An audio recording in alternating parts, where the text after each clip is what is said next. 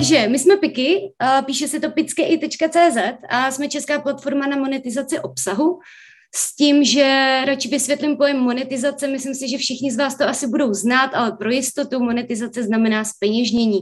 To znamená, ve chvíli, kdy máte nějaký obsah, tak my jsme platforma, která vám pomůže ten obsah speněžit. Řeknu něco málo k tomu, jak funguje ekonomika tvůrců ve světě, neboli Creators Economy.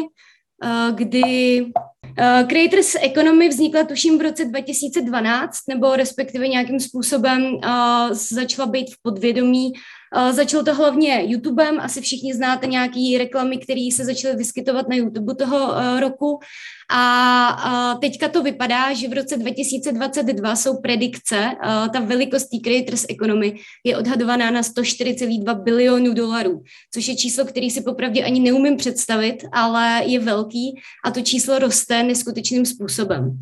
Uh, podstatě v době pandemie asi můžete tušit, že Creators Economy byla hodně na vzestupu, protože všichni začali být zavřený, každý začal přemýšlet nad tím, jak bude tvořit, co bude dělat doma, takže vlastně pandemie eh, byla Creators Economy v době pandemie byla jedna eh, z oblastí, kde opravdu eh, to nezaznamenávalo pokles, ale naopak hodně velký růst. A to si myslím, že meziroční ten největší. Aktuálně existuje přes 50 milionů tvůrců, kteří monetizují svůj obsah. Samozřejmě je to celosvětově a to číslo se neustále zvyšuje. Tady asi můžete tušit, že vlastně nejdůležitější pro to bude mít ten obsah opravdu kvalitní a budovat komunitu a nedělat to jenom ve velkým, protože ta konkurence je prostě strašně velká. A to je vlastně to, o čem Piky je, protože my, když jsme to zakládali, tak jsme vlastně to hlavní pro nás bylo uh, sjednocovat lidi a budovat komunity. Což si myslím, že zrovna my tady teďka uh, asi dobře známe, že to je vlastně úplně to nejdůležitější, když máte s někým prostě dobrý vztah. Takže si myslím, že jsme tady správně. Nejčastěji se monetizuje video obsah, audio obsah a blogové příspěvky, ale může toho být mnohem víc, ale k tomu se ještě dostaneme a ty formy jsou taky různý. To vám ukážu později.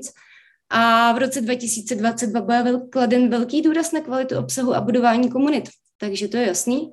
V Česku je Creators Economy vlastně poměrně nový pojem, nebo aspoň těch tvůrců, který uh, u nás jsou, tak uh, ještě před pandemí existovalo fakt málo lidí, kteří monetizovali pomocí nějaký z platform, vys Patreon, nebo třeba naše piky, protože uh, všichni jeli přes YouTube, všichni jeli přes spolupráce na Instagramu. Uh, v podstatě ta podpora většinou byla ve formě spolupráce s nějakou velkou značkou, což se teďka poměrně dost mění a já si myslím, že je to moc dobře, protože některé ty reklamy byly uh, dost bizarní a myslím si, že i Lukáš to hodně zmiňoval, že některý opravdu nedávají smysl. Takže tady to je skvělá příležitost pro lidi, kteří mají dobrý obsah a uh, umět ho speněžit. Tak jo, ještě něco trošku o Piky, kdo je Piky, jsem to v podstatě já a můj kolega David Slečálek je to takový vtipný, my jsme vůbec ne, nemáme žádné zkušenosti v budování platform ani nic podobného. Prostě jsme se jenom takhle setkali dva kamarádi, viděli jsme v tom budoucnost a zjistili jsme, že každý umíme něco málo k tomu, aby jsme to dali dohromady, tak jsme to zkusili. Hodně moc nám v tom pomohla Michelle, aby jsme to dotáhli, protože takový to, že lezete nahoru a myslíte si, že to je konec a on to vůbec není konec, tak eh, musím říct, že tohle bylo hodně kopců a hodně uh, překvapení, ale jsme tam, takže je to skvělý a Michelle, ještě jednou díky. A tohle to je taky piky. Tohle to jsou tvůrci, který u nás aktuálně tvoří. Nejsou to všichni tvůrci, udělala jsem takový uh, výčet našich tvůrců a je to strašně velký překvapení pro nás, jaký tvůrci u nás tvoří. Já se tady na chviličku zastavím. Je to z toho důvodu, že my jsme si mysleli, že platforma jako je Piky nebo jako je Patreon, takže tam jdou takový ty velký youtubeři, velký podcasteři, uh, lidi, kteří mají prostě 30 tisíc, 300 tisíc followerů na Instagramu a fakt tam můžou jako přitáhnout ze dne na den tisíce podporovatelů.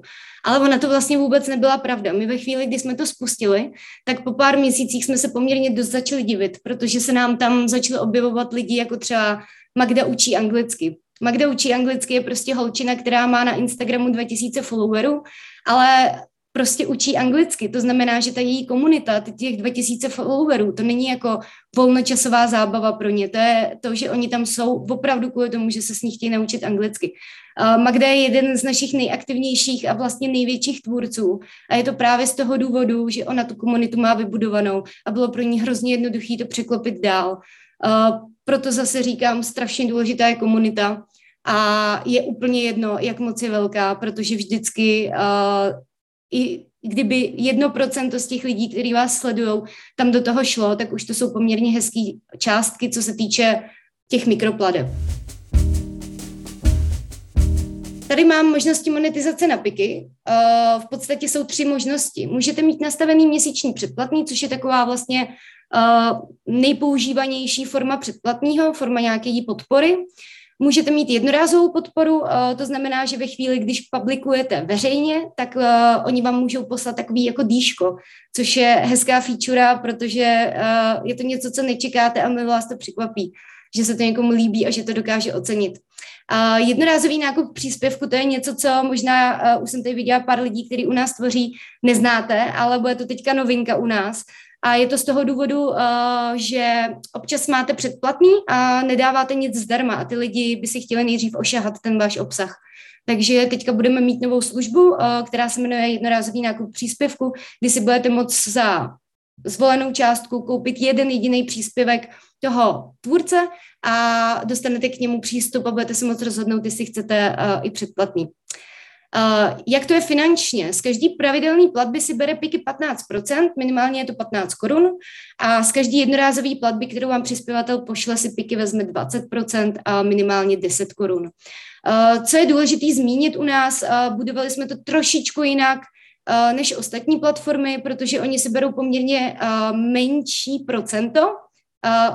Očividně je to vidět, když se podíváte na jejich ceníky, ale uh, všechny ty poplatky, které tam jsou za platbu kartou, uh, převody eur a tak dále, tak ty jdou buď to za váma, anebo za tím, který vám platí. Takže ono se to potom ve směs uh, docela dost nasčítá. A když byste se chtěli podívat na nějaké srovnání, tak máme na www.piki.cz uh, lomeno ceník. Tam jsme udělali vlastně ty největší hráče na trhu, jsme udělali srovnání, když někomu zaplatíte stejnou částku, jak to vlastně ve výsledku jede. Možnosti monetizace další jsou video, audio a text. To je prostě nejčastější, co se u nás děje.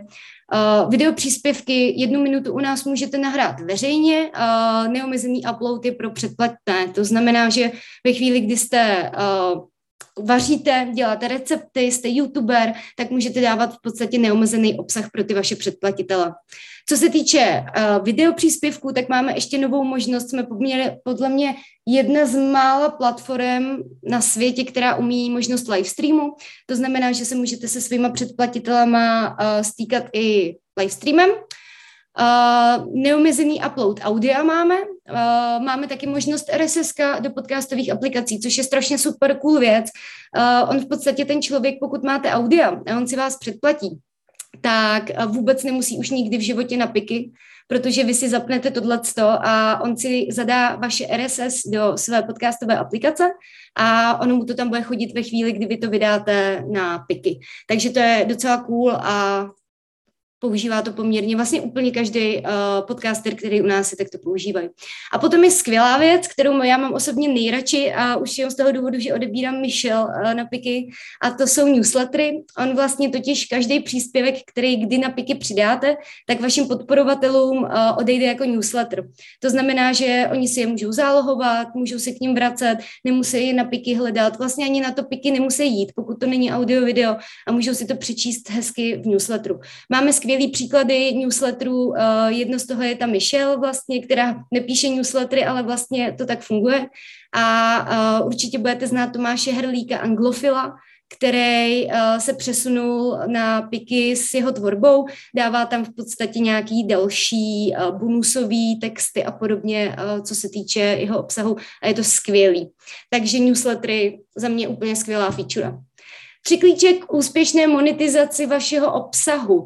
A vlastně za tu dobu, co to máme, asi 9 měsíců funguje Piky, jsme vypozorovali úplně jasný tři kroky, který prostě musí každý tvůrce udělat a když je udělá, tak bude úspěšný. Je to strašně jednoduchý a spousta lidí to ale není schopno dělat, takže tady dávejte pozor, pokud chcete být úspěšnými monetizátory. A ty tři klíče k úspěchu tady ukážu na Michelle, která samozřejmě je plní všechny do jednoho. A první je kvalitní obsah.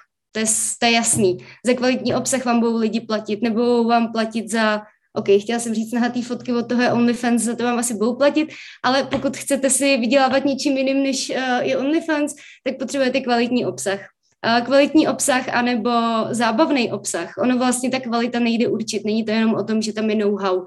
Můžete být Radio Zeitung, který u nás taky monetizuje a to je prostě zábava a ty lidi to mají rádi, takže si tam chodí vlastně za zábavou. Ale ten, ta kvalita tam prostě pořád je. Pokud toho nebudete mít, tak to je krok číslo jedna.